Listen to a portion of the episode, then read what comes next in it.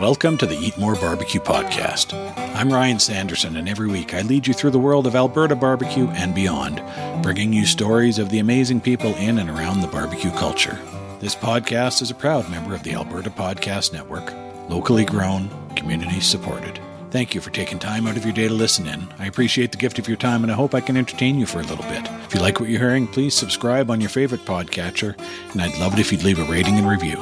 And now, on with this week's show. Hello, Eat More Barbecue family, and thank you for tuning into episode number 137 of Canada's longest running barbecue podcast. The great state of Texas is steeped in barbecue tradition, and there are a large number of amazing pit masters in that state that follow follow closely those traditional ways of smoking brisket, ribs, and sausage, the Texas Trinity and many, many of them do it in amazing fashion, and I've been fortunate enough to eat at some of those places. There is also a growing number of chefs that are taking those barbecue traditions and putting their own spin on things. I don't know if it is necessarily a movement or if it is just the natural evolution of things, but I'm excited to be joined by one of the cooks at the forefront this week, as Evan LeRoy from LeRoy and Lewis Barbecue in Austin is my guest. Speaking of Texas, barbecue sauce is a subject that has caused more than a few fights in that state, specifically over whether or not it is needed. If you fall into the category of people that like sauce with their cue, then you'll want to stay tuned after the interview with Evan for the monthly product review segment featuring an award winning line made right here in Alberta. Thinking of starting a podcast to help build your business's brand, but don't know how to get started? Eat More Barbecue Digital Media can help you with consulting, recording voice work, or full production contact us at eatmorebarbecue at gmail.com for more information. This segment of the show is brought to you by ATB Financial. Today, I want to tell you about ATB's new podcast, The Future of. Join Todd Hirsch, ATB's Vice President and Chief Economist, as he connects with special guests who offer unique and useful perspectives about the future. Explore how our economy and communities can not only brace for change, but embrace that opportunity it creates. From the future of women in business to the changing nature of work itself, the future of helps us understand what's coming and what we need to do today to get the tomorrow we want. Featuring two episodes each month plus bonus episodes, the future of includes interviews with top community and business leaders from Alberta and around the world. Subscribe to The Future of in the Apple Store, Google Play, Spotify, and everywhere podcasts are found, and connect to ask your questions about the future by emailing thefutureof at atb.com. We're heading down south to beautiful Austin, Texas this week to talk some new school barbecue with one of a, one of the cooks behind a wave of inventive barbecue that still pays homage to the traditional roots of Texas barbecue. I'm very excited to welcome Evan LeRoy from LeRoy and Lewis Barbecue to the show. Evan, welcome. Thank you for doing this. How are you doing this evening? Great. Thanks for having me on. I appreciate it. That's awesome. Uh, before we get into LeRoy and Lewis and everything you got going on, a little bit of a uh, bit about yourself, some background. Uh, Austin home for you. Yeah, I grew up in Austin. I was born in Southern California, but I moved here very uh, when when I was very young. I just kind of grew up cooking barbecue, like in the backyard with my dad, and um, was just watching a lot of like Food Network growing up. I was obsessed with like Good Eats and Alton Brown yep. and Bobby Flay and Emeril Lagasse. Um, and I was just always into what my parents were doing in the kitchen. You know, my uh, I'm half Mexican, so my grandmother was always cooking a lot. Okay. You know, we always did a lot of uh, holiday, uh, you know, kind of Mexican food traditions, and um, yeah, just kind of growing up in Austin eating a lot of barbecue, mm-hmm. always going to places like the Salt Lick and Kreuz Market and stuff, and that stuff was just kind of pervasive. Yeah. I started working in restaurants when I uh, was in Tallahassee. I went to Florida State okay. for college. Yep. And then I came back to Austin to go to culinary school.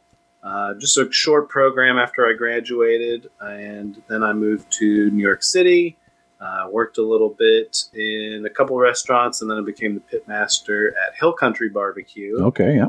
Um, and then I moved back to Austin. I opened a place called Freedmen's. Yep. As the chef there, I worked there for four years, and then I opened Leroy and Lewis. Awesome, yeah. I've uh, the more uh, I, I, listen to a lot of barbecue podcasts, uh, a number of them based out of Texas, and talking, hearing uh, uh, from guys in Austin, Freedmen's, and then there's another spot there, and the name is escaping me. Kind of seems to be uh, seems to be a lot of uh, offshoots from uh, of folks like yourself that have kind of gone from there and uh, moved into your own yeah. operations. Uh, Freedmen's is closed now, but um, I worked there from 2012 to 2016, Yep. and we built up a really good team there. Mhm. Uh, so Brad, who works with me now, Yep. Chud's BBQ, uh, yeah, that's where we met. I hired him there. Uh, my good friend Christopher McGee, Yep. who is one of the masters at the Switch, uh, that's where we met. Uh, my friend Lane and Jalen, who uh, own Goldee's Barbecue in Right. Kennedale or Fort Worth. Yep. And also my friend Joel Garcia, who has uh, Teddy's in Weslaco in the Right, Valiant. right. Yeah. So yeah, we had a huge team there, uh, full of really, really talented cooks, and it was fun. Yeah, yeah, a bit of a, almost a family tree that you can uh, of barbecue that you can uh, look at uh, coming out of that location there. Yeah, you know, I never really had like a kind of mentor chef or Mhm. barbecue kind of mentor, and, and anybody that I really can kind of point to uh, that I really like learned a lot from, other than like my dad, you know. Um, so I like to be able to hopefully provide that to other people. For sure. Um, and it's really important to me to build a solid team. You know, Mm-hmm. places that have like a revolving door, uh, you know, are never quite as uh, you know successful as places where they have a solid staff. For sure. Uh, before we get any further, a question I've been asking my guests lately, Evan, is uh, what does barbecue mean to you?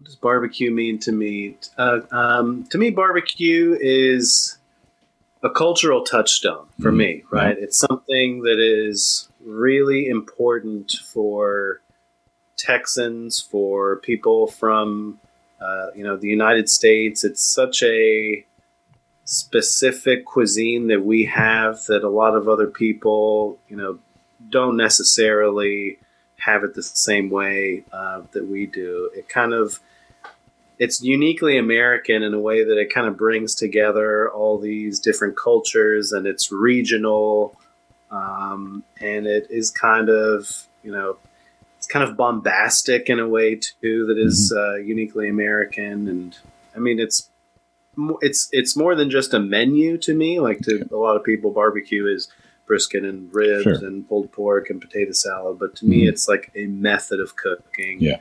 um, and it's just like you know it's an extremely important part of my life Absolutely. and it's uh, you know it's it's an obsession for me Yep.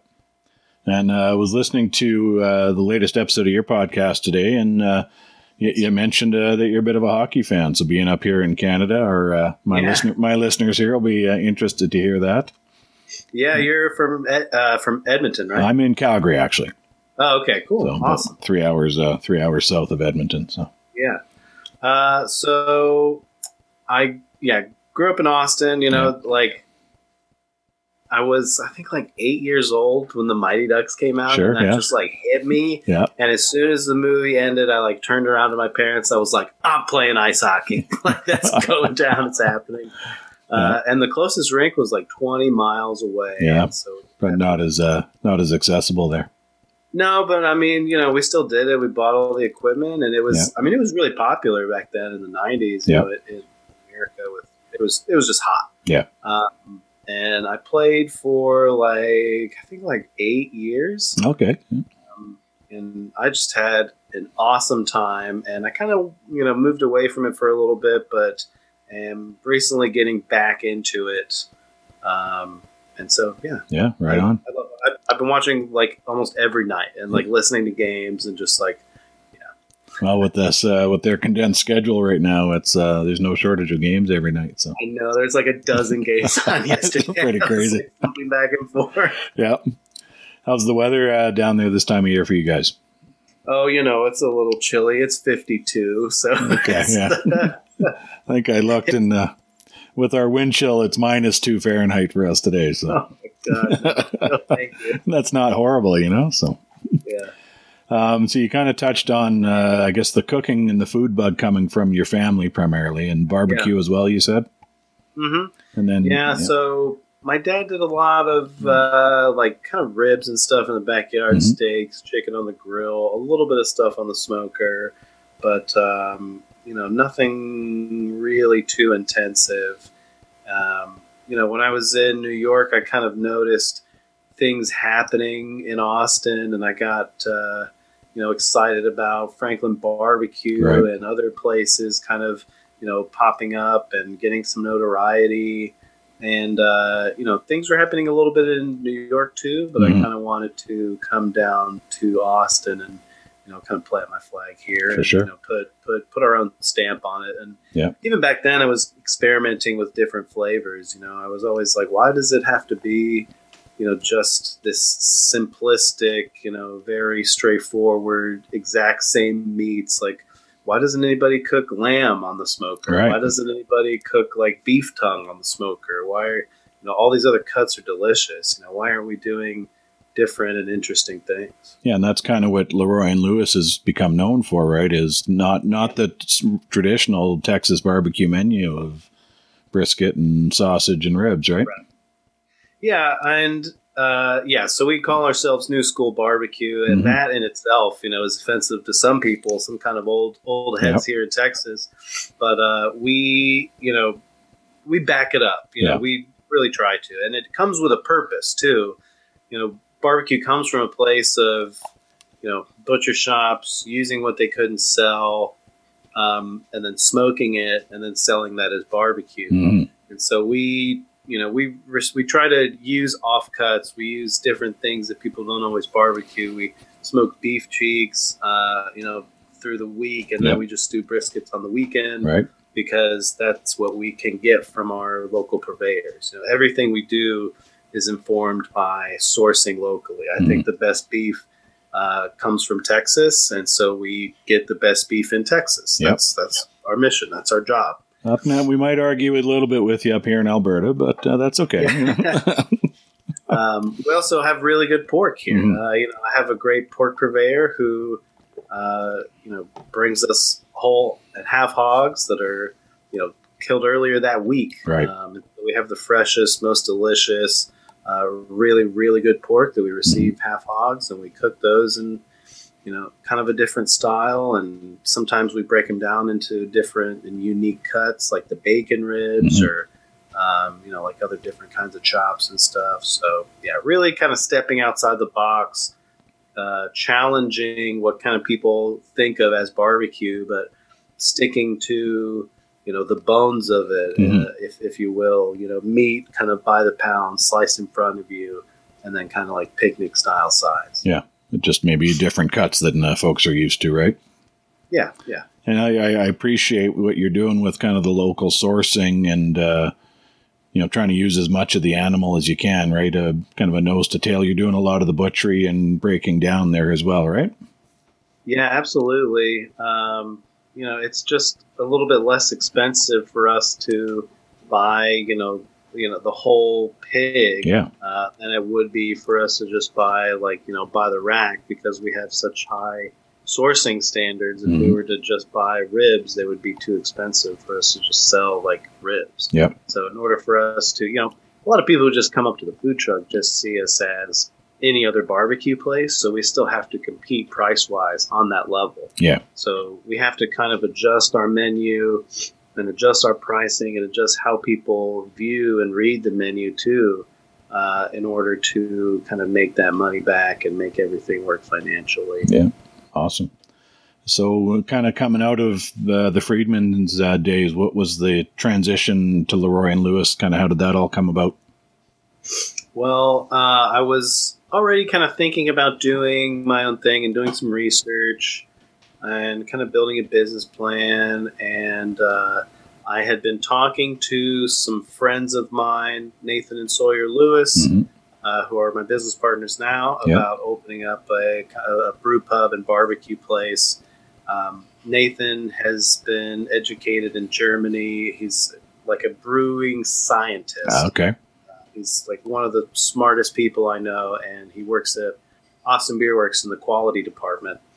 Uh, and Sawyer has been in the front of house in the industry for almost 15 years now, um, and just is the mo- it, just the best person that I've ever worked with. You know, kind of on that side of the line. Right.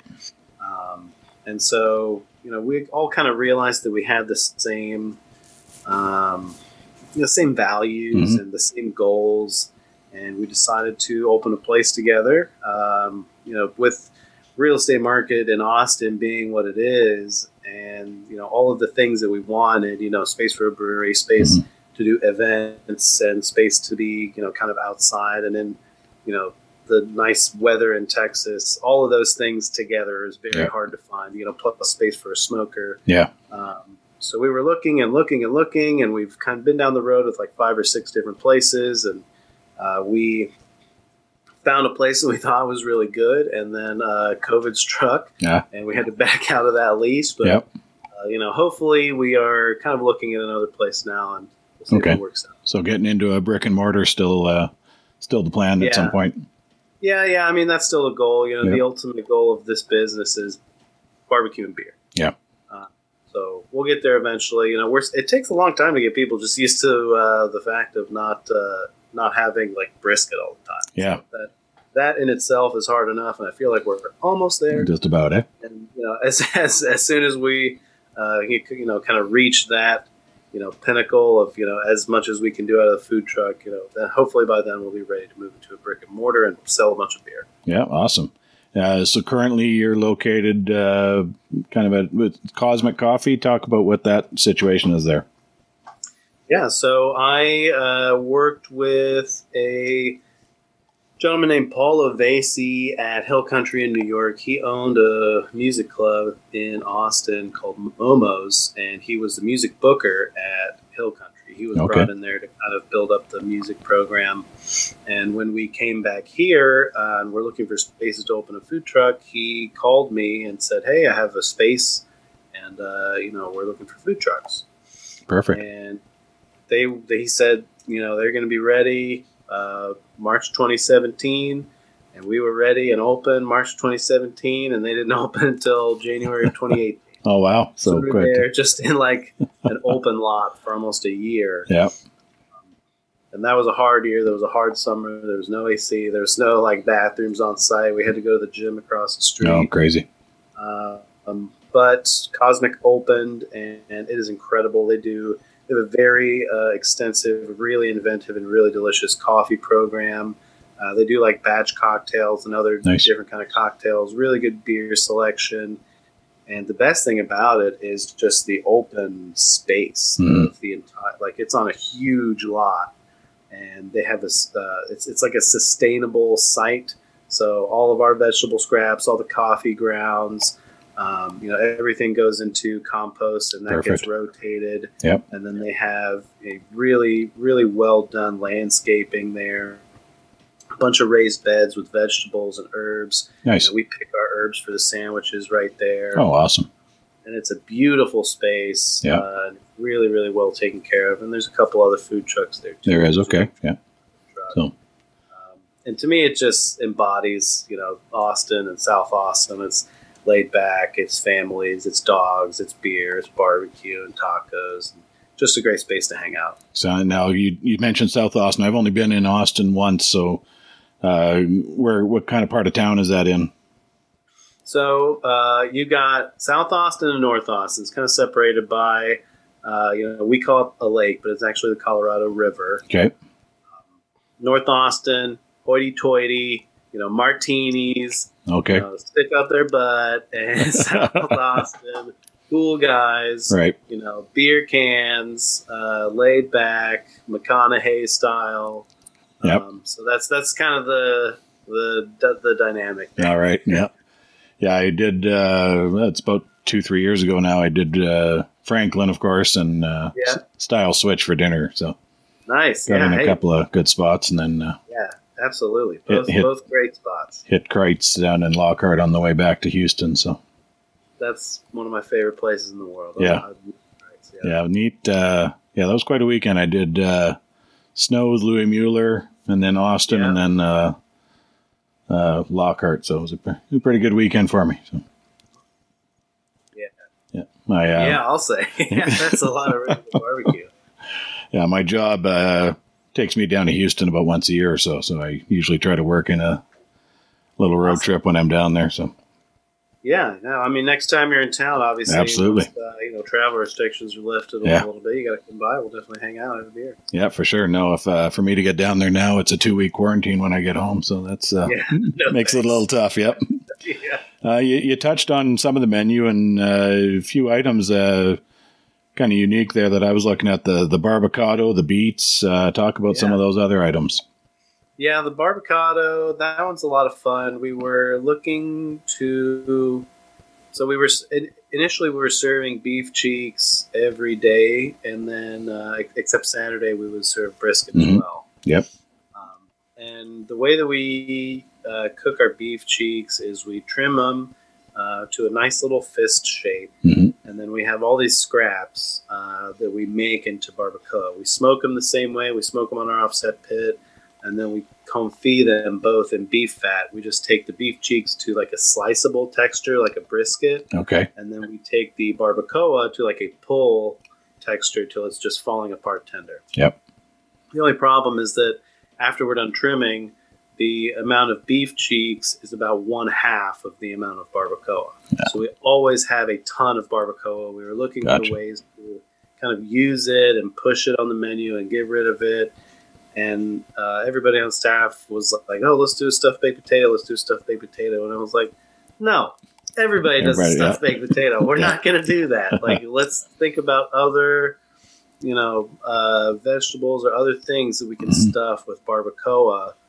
Um, and then I think I saw somebody do like a stuffed like seafood avocado Okay.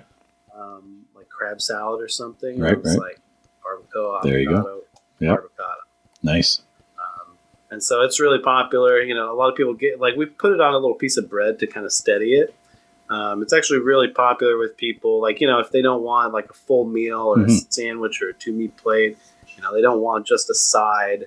It's like, all right, go for the barbacoa. It's half an avocado. It's less than a quarter pound of meat. It's Yep. like perfect if you're on like keto or something. Yeah. Skip the Um, bread. so and- yeah, really popular. There's a climbing gym like right across the parking lot from Oh, us, and yep. we get a lot of barefoot climbers coming over, Yep. just or, order barbacoa. all over that. Yep. Yeah, Awesome. And then the the beets. You had a cauliflower dish. yeah. So uh, we like to. I mean, in Austin, there's a lot of people who choose not to eat meat, Mhm. and uh, you know, barbecue is an experience that I think everybody should be able to have, right? If you Absolutely. are eating kosher, if you're halal, if you are vegetarian or vegan, or if you just you know want to eat normal barbecue, um, you know, I think it's something you should be able to experience. And so we tried to really do, you know, something like smoke whole vegetables and then something that we could like carve off. Um, and so that's how the cauliflower kind of came about. I saw a place in Miami called Q K Y U Okay. doing a whole roasted head of cauliflower. Um, and I thought it was a beautiful dish. I saw a lot of other people doing like cauliflower steaks. Yeah. I've seen the steaks. There's got to be some way that we can do that. And so we just kind of, after trial and error, we figured out a way uh, to cook it and to market it, you know, for people to be uh, interested in it. And we call it cauliflower burn ends Mhm. now because we prepare it like burn ends. It's like, if you think about burn end brisket, Mhm. um, it's smoked and then cubed and then double smoked, right? Yep. So same thing with the cauliflower. Uh, we don't cube it up, but we um, we smoke it. We r- rub it with our mustard sauce and we smoke it till it gets a little tender, and then we rub it with our mustard sauce again, and then we grill it. So it's cooked twice, like Yep. burn ends, and then it's also burnt on the ends. It's Yep. like a little black and charred on the Mhm. ends. For the beets, uh, we wanted to add another like vegetable, and we had we keep beets in the walk-in because it's kind of uh, what makes our barbecue sauce special. Like we juice fresh beets and then Yeah, we put yeah. it in. Uh, you know, we put that in there, and it's nice and bright and purple, and it gives the barbecue sauce this like nice earthiness to it. Mhm. And uh, we wanted to do, you know, add something to the menu. There was another vegetable that was, um, you know, something we didn't have to buy new and different, and you know, not like add on to our budget. Mhm. So we just started playing around with how can we smoke these beets. We did a smoked beet dish at Freedmen's, but I wanted to do it a little differently. I wanted it to be you know, like a, a, kind of a main dish. And the cauliflower is good, but it doesn't necessarily fit on the sandwich that well. Right. Um, so something that we could, you know, it's almost like the same shape as the cheek. We could like slice. Um, and so what we ended up doing was roasting uh, or steaming the beets and then peeling them with a towel. Um, and then kind of preparing them like that and then just putting them on the smoker like that. Mhm. They sold pretty well uh, as smoked beets, but once we started to peel them and then put them into a pastrami brine and then rub them with a pastrami rub and then Wow. smoke them and call Yeah. them pastrami beets, then they really took off. Yeah, no then kidding. people were like, "Whoa, is What that, is that?" like actual pastrami?" and we're like, "No, it's a vegetable." And they're like, "Cool, Yeah. I'm still in." yeah. That's So- awesome. Yeah, I've made a Yeah. smoked beet salad, and the beets take the smoke nicely. So Yeah, I mean, Yeah. it works so well. They Yeah. just have that kind of sweet earthiness that just pairs Mm-hmm. perfectly with smoke. So, yeah. awesome. So you you mentioned uh, obviously COVID uh, having an effect on your ex, you know plans to move into a brick and mortar. What uh, besides that? What's the what's the effect been on business for you guys? So it happened right, uh, I kind of look at St. Patrick's Day Yeah. as the day that everything like closed and everything went down. Yep. And normally that is like right in the middle or right before um, South by Southwest. Right. Yeah. Is one of the biggest weeks of the year. hmm South by Southwest, we have caterings every single day. We have, you know, it's extremely busy at the food truck because Cosmic has a huge stage and a ton Right. of bands. Yep. And we are normally pulled in every different direction and just like crazy and, you know, trying to do as much as we can and cook as much food as we can and make as much money as we possibly can. Yep. And, you know, we rely on that spring revenue to get us through the slow summer. Yep. So when that just dried up, you know, I saw all of our wedding caterings dry up. I saw all of our events dry up. I saw all this revenue just kind of evaporating Mhm. and going out the window.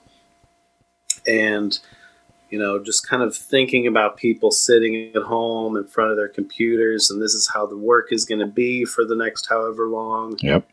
And I thought, how can we reach people, you know, it, at their homes? Mhm. How can we not only, you know, just uh, get our food to people at their homes, but how can we get our ideas to Mhm. people where they are? How can we exchange, you know, not just uh, a half pound of barbecue for a set amount of money, hmm but how can we sell, uh, you know, how, how can we make one thing and sell it to a bunch of different people? Right.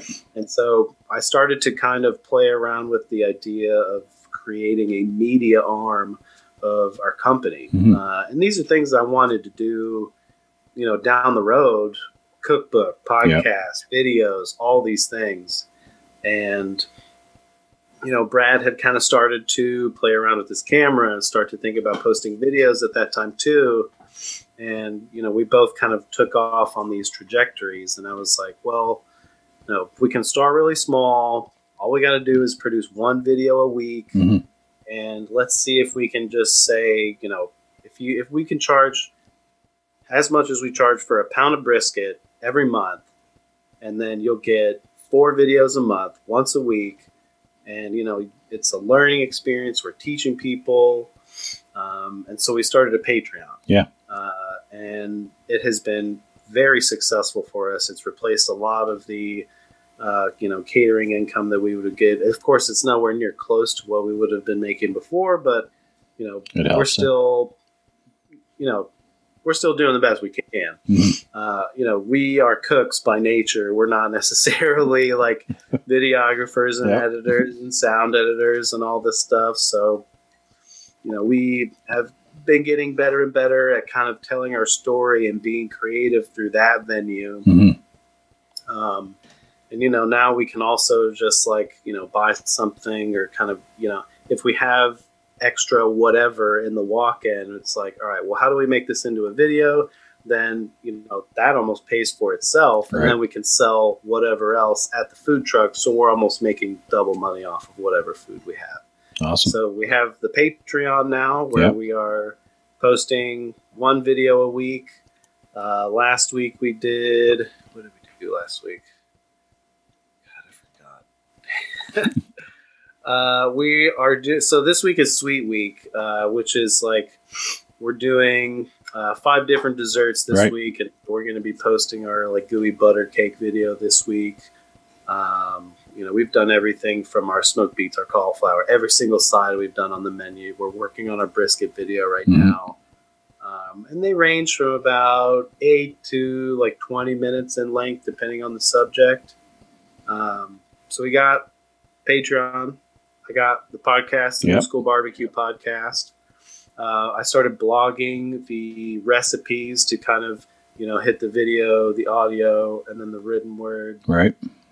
Um, and then I'm also we're also working on a cookbook too. Awesome. So just kind of really trying this like multi-pronged media approach uh, during COVID, and it's been a lot of work, but it's Mhm. been a lot of fun, and it's been semi-successful. And real, what I really feel like we're doing is laying the foundation for something that will, uh, you know, grow into something a lot bigger.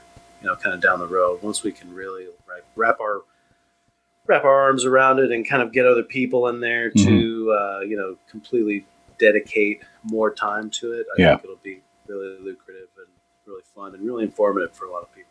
Yeah, no, I it's awesome, uh, and it expands your reach just out, outside of Austin and people that are there, right? It uh, folks that Oh, can't, uh, you know, through things like podcasts and YouTube, uh, particularly Texas barbecue, right? Uh, folks like me up here in Canada, I'm familiar with all of you folks down there just through listening Yeah. to those things. So, um, you know, people that aren't able to get to Austin and try your food, at least that's a way for them to interact and uh, be a part of it, right? So, Yeah, exactly. I mean, the uh, you know we used to have people coming.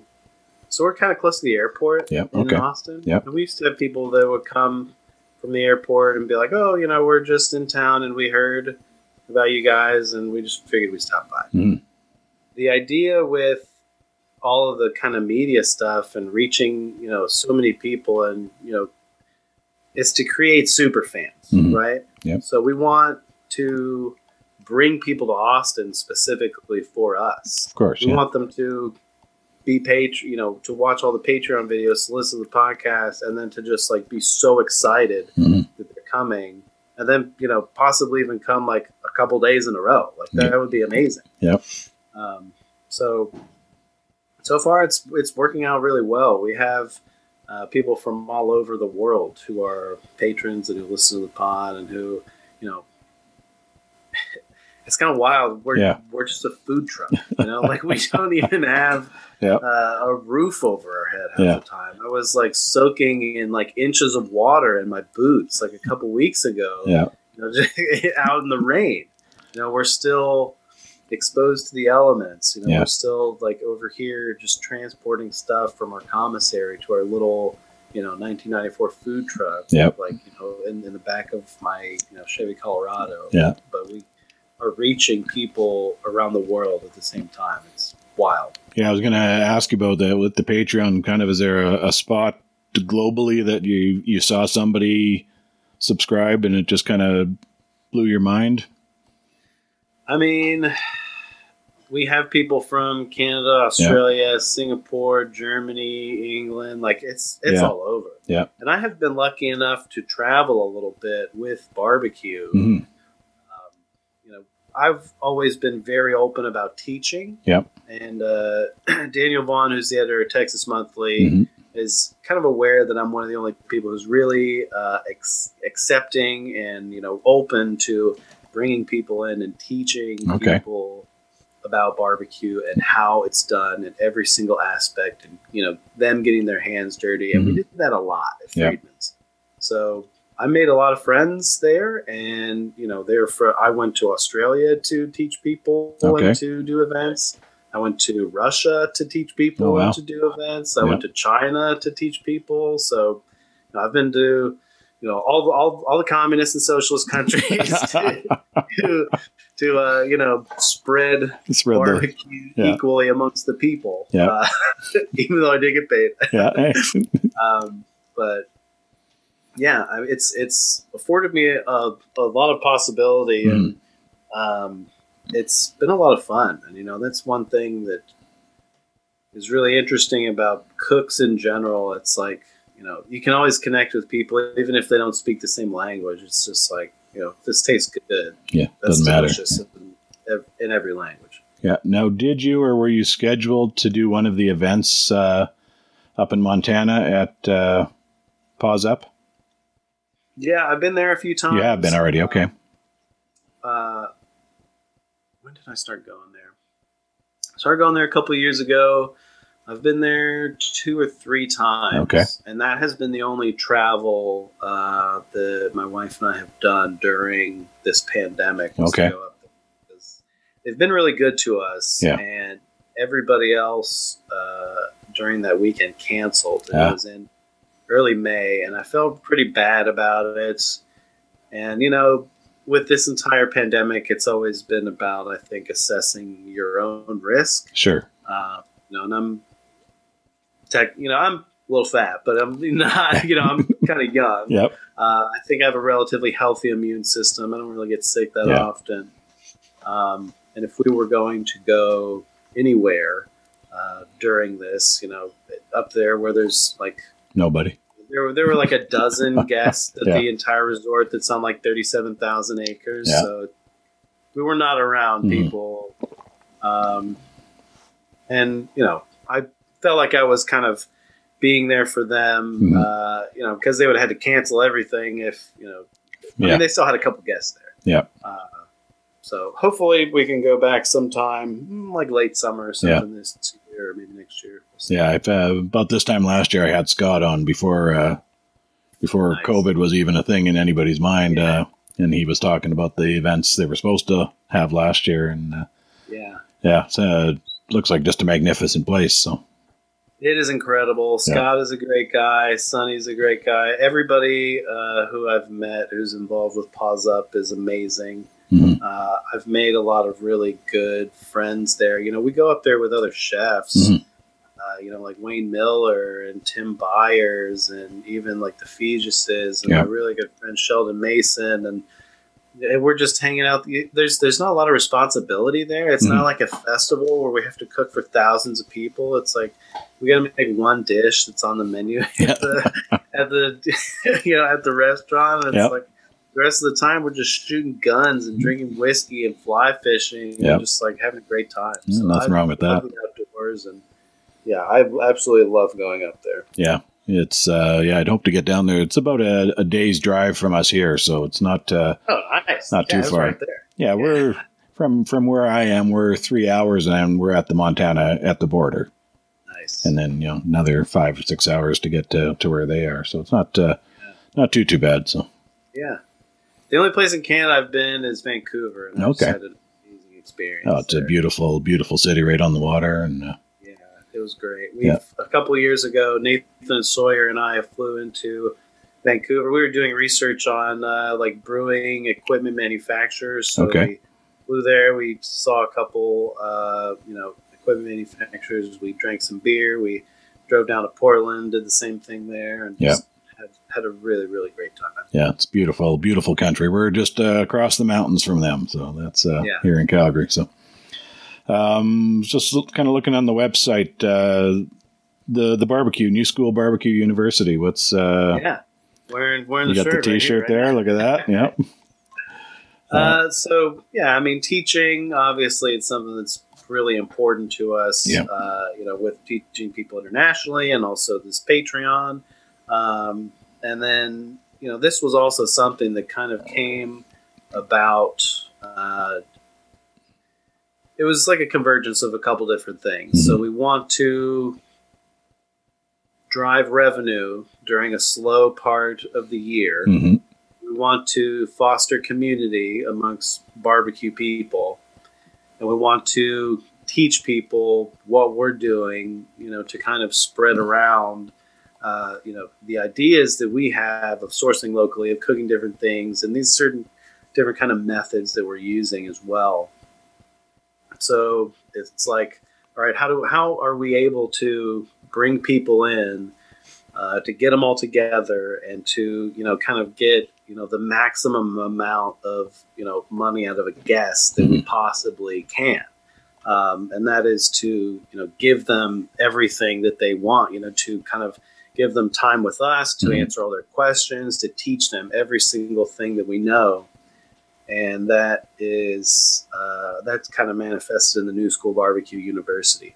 i saw you know i got i'm really inspired by 17th street barbecue Mhm. mike mills Yep. uh, rest in peace obviously Yep. and you know the things that they were doing with bringing people together there Mhm. uh, you know those are some of the first times that like carolina people learned how to cook brisket and Yeah. like texas people like learned what whole hog was and Yep. so just kind of bringing those things together teaching that really inspired me and then i also saw the type of money that people like myron mixon are making you know Yep. teaching barbecue classes just teaching comp classes and Yeah. stuff I'm like there's there's something there with those things. So we um, bring people in Friday night. It's the whole weekend. Yeah.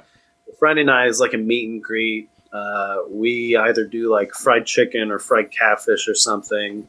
Uh, you know, Brad makes something fried. It's always good. Yeah. And then just kind of get to know everybody. Saturday we meet at our commissary, or we uh, the last time we just kind of did all the trimming at the food truck to keep everything outside. We did a Mhm. shorter, uh, much more condensed class size during COVID. Sure. Um, so we trim everything in the morning on Saturday, Mhm. season it all, load all our pits up. You know, we're cooking briskets, beef cheeks, whole hogs. We are trimming uh, the, our legs down, our pork legs down for sausage. We're putting that on cure. Um, and that takes basically, you know, all morning Yeah. answering questions and kind of Sure, doing yeah. it slowly and teaching people what we're doing. Um, and then we have a little lunch. We, you know, we teach people how we make our burger, which is really good and Mhm. really popular. And then, you know, there's burger lunch. Uh, then there's a little break in the day. It's a long day. And then we do um, kind of get ready for dinner. We'll grill steaks and stuff for dinner. And then after that, we will kind of pull everything off the pit. We'll bring everybody into the smokehouse, you know, like 3 two, three people at a time, and be like, all right, this is how we wrap the briskets. This is what we're looking for at this stage. And really get everybody, like, you know, hands on, really visual, kind of teaching everybody exactly what we're looking for at different stages in the cook Mhm. and then everything will kind of rest overnight. And then on Sunday morning, uh, we are pulling the hog, we're slicing the brisket, we're you know we have cased and are smoking the sausage at that point too. Nice.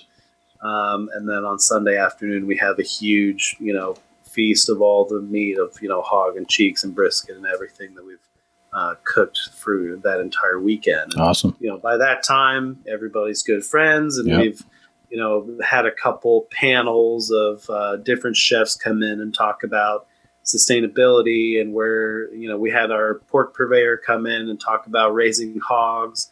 We have had, uh, you know, my last podcast guest Ben come Mhm. on and talk about making pickles and lacto fermentation. Yeah. Um, so yeah, it's it's a lot of fun, and you know, it achieves all the goals we wanted to, and Awesome. uh, it's it's tiring, but it's Yeah. one of the things that I'm most proud of that we do for sure. So, so how many times in a year are you putting that on? We do a winter session and a summer session. Right. So we are going to get ready. This is going to be like a late winter, early spring one, just because we wanted to kind of let cases settle down a little bit before we bring anybody in. Mm-hmm. Yep.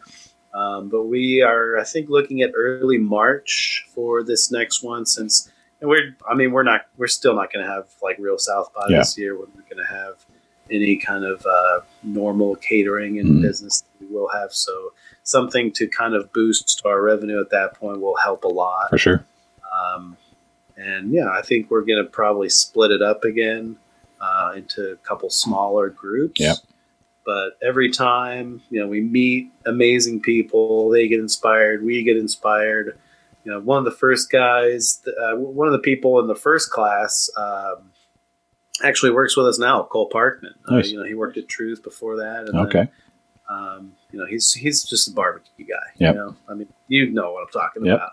and he uh, now works with us and is just a great guy, great kid. He's got his head on straight. He works hard, and you know, we love having him as a part of the team. That's awesome. And one of the things I noticed uh, with the boat wrap method for brisket, yeah. uh, I, I, think I know what that is, but uh, maybe yeah. give a quick uh, rundown of that.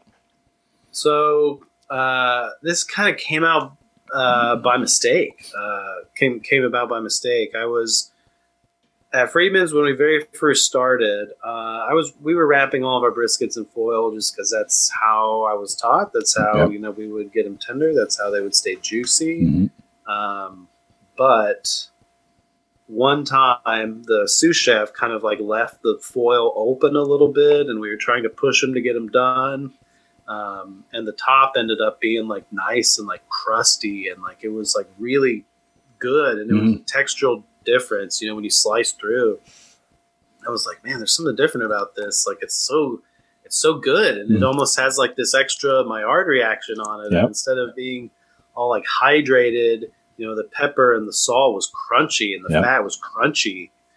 Um, and so we kind of leaned into that curve and started uh, just kind of wrapping them in a different way, and started kind of like hugging the sides of the brisket with foil, the sides and the bottom instead of you know completely wrapping them on top. Okay. I know it's really popular now uh, to wrap in paper. Yeah. Um, but I think the benefits of right, so people kind of uh, they're like, okay, well, do you wrap in foil or do you wrap in paper? And it's like they're two different things, so they're two different mm-hmm. tools. Mm. So you got to use them two different ways, right? You don't use a hammer the same way that you use a screwdriver. Sure. So uh, the benefits of paper, right? You can kind of it'll absorb a little bit of the fat, um, and it'll kind of hold it tight to mm-hmm. the brisket, uh, but it'll kind of let a little bit like leach out, and it won't like braise as much as it will just like finish cooking and then stay moist. Mm-hmm. The benefit with the foil is um, the the entire top layer of the brisket. If you're cooking on an offset pit and you're cooking fat side up. Mm-hmm um, the entire top layer of the brisket is fat.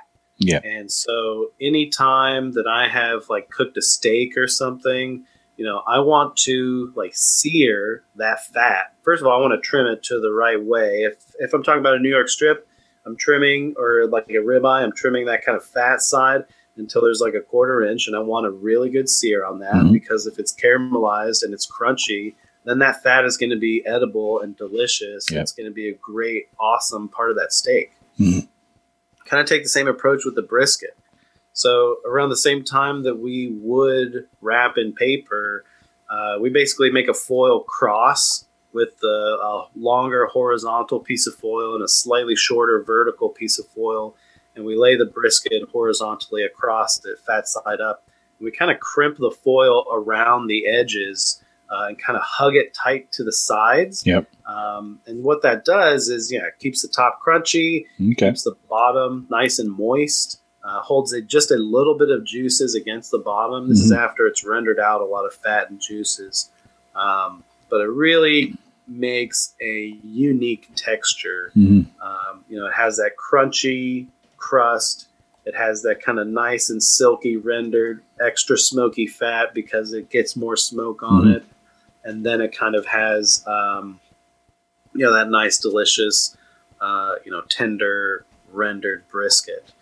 Um, and we rest them in the foil, and it also makes it easier to check the doneness of it. Right. I don't know if you've ever like reached into a you know brisket that's wrapped in paper. You can kind of feel it, like yeah. some if if you're kind of new to the game, you might want to unwrap it and test it, and then wrapping it again gets kind of messy. Yep. Um, but with the foil, you can just kind of like peel it down and really test the yeah, test yeah. the texture of the meat and see if you can kind of penetrate that lean mm-hmm. side. Um, and it's just easier to check. Uh, you know, we kind of use the foil on the side as like handles so we can sure. move hot briskets around easier. Yep. There's so many benefits to it, and yep. there's like zero drawbacks. Yeah, so, I'll have to.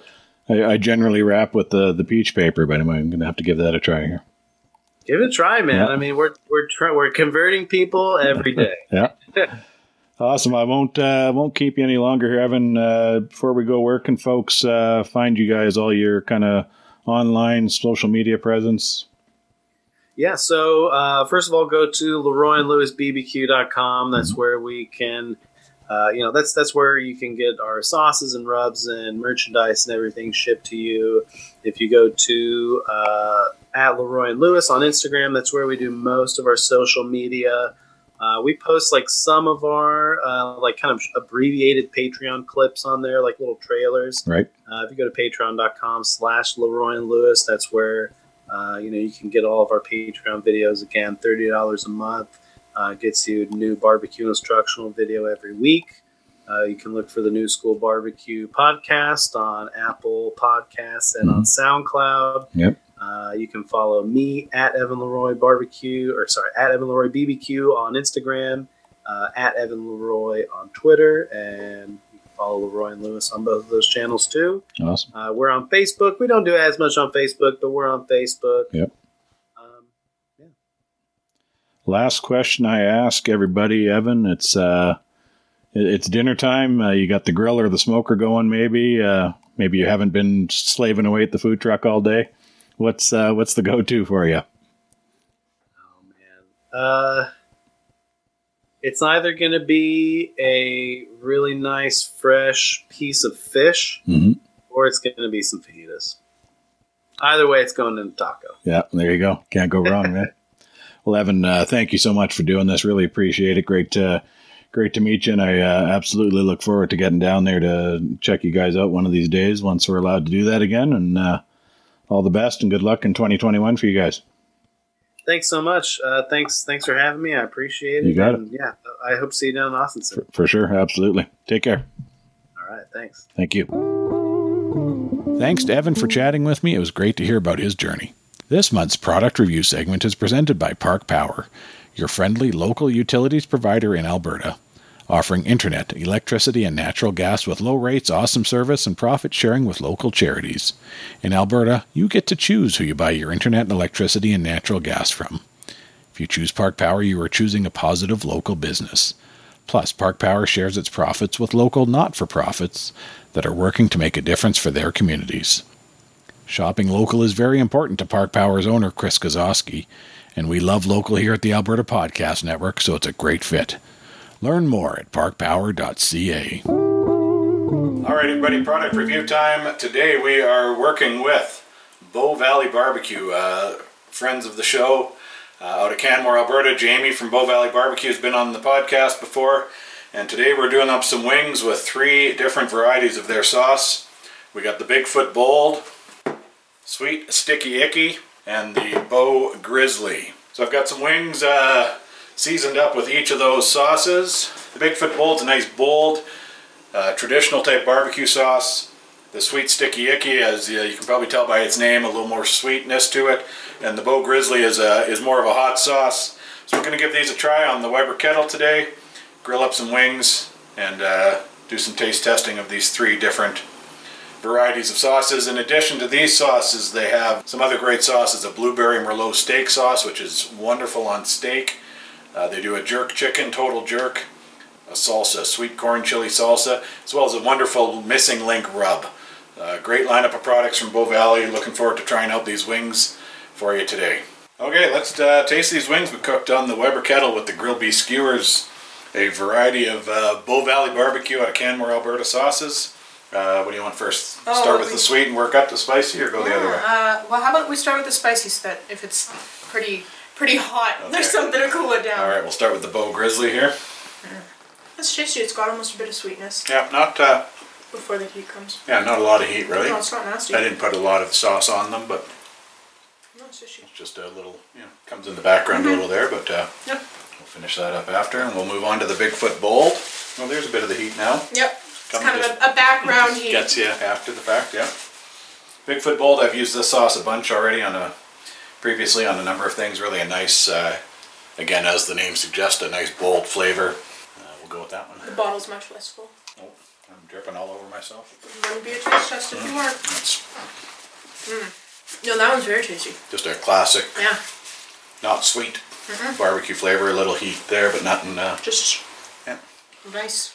Classic is a good word for that. And we'll head down again. Uh, The sweet sticky icky, another sauce I've used plenty of before. A little more of a, as again as the name implies, a sweeter flavor to this Okay. one. And with the sugar in there, it did get a Yeah. little, uh, little more char on some of it. Caramelized. Caramelized, yes, not char. That's good stuff. Yeah. No, that was really tasty. Real original comments for each of them. Hey. really tasty. oh wow. Yep. Well, no, that's good stuff. I think uh, thumbs up all around Yeah. for the Bow Valley barbecue sauces. And a little grease on my shirt to go with it. And uh, until next time, folks, there's another product review from Eat More Barbecue. Thanks. Thanks to my guest this week, Evan LeRoy from LeRoy and Lewis Barbecue in Austin, Texas. And thank you to Bow, Va- Bow Valley Barbecue for their support of my social media endeavors. I'm a huge fan of their sauces and have been enjoying finding new ways to work them into my cooking, both barbecue and otherwise. Check the show notes for links to their social media and website and have a look at some of the killer merch they've been rolling out lately as well. Some of the COVID lockdown restrictions here in Alberta have been eased up a little starting this week, and restaurants are now allowed to offer limited seating for dine in. Keep your eyes open to see what your local barbecue joints are doing, and wherever you are, in Alberta or elsewhere, get out there and support them in whatever way you're comfortable and able. And whatever you're doing and wherever you're going, stay safe and wear your masks. The Eat More Barbecue podcast is a proud member of the Alberta Podcast Network, locally grown, community supported. This week's network shoutout goes to Life with Dementia, a monthly podcast hosted by Johnna Lowther that shares relevant research, personal stories, and practical tips for communities surrounding dementia. Please visit www.albertapodcastnetwork.com for links to Life with Dementia and all the other great shows on the network. That's a wrap, everybody. See you all next week. Hey, friends, thank you for tuning in. Please be sure to subscribe to the show, and I'd love it if you'd leave a rating and review. You can find me online at eatmorebarbecue.ca and also at albertabbqtrail.ca. Check out the listing of joints on the barbecue trail site and show them your support. If you're not in Alberta, get out and show your local barbecue joint some love. Give me a follow on Twitter at Eat More Barbecue and on Facebook and Instagram at Eat underscore more underscore barbecue.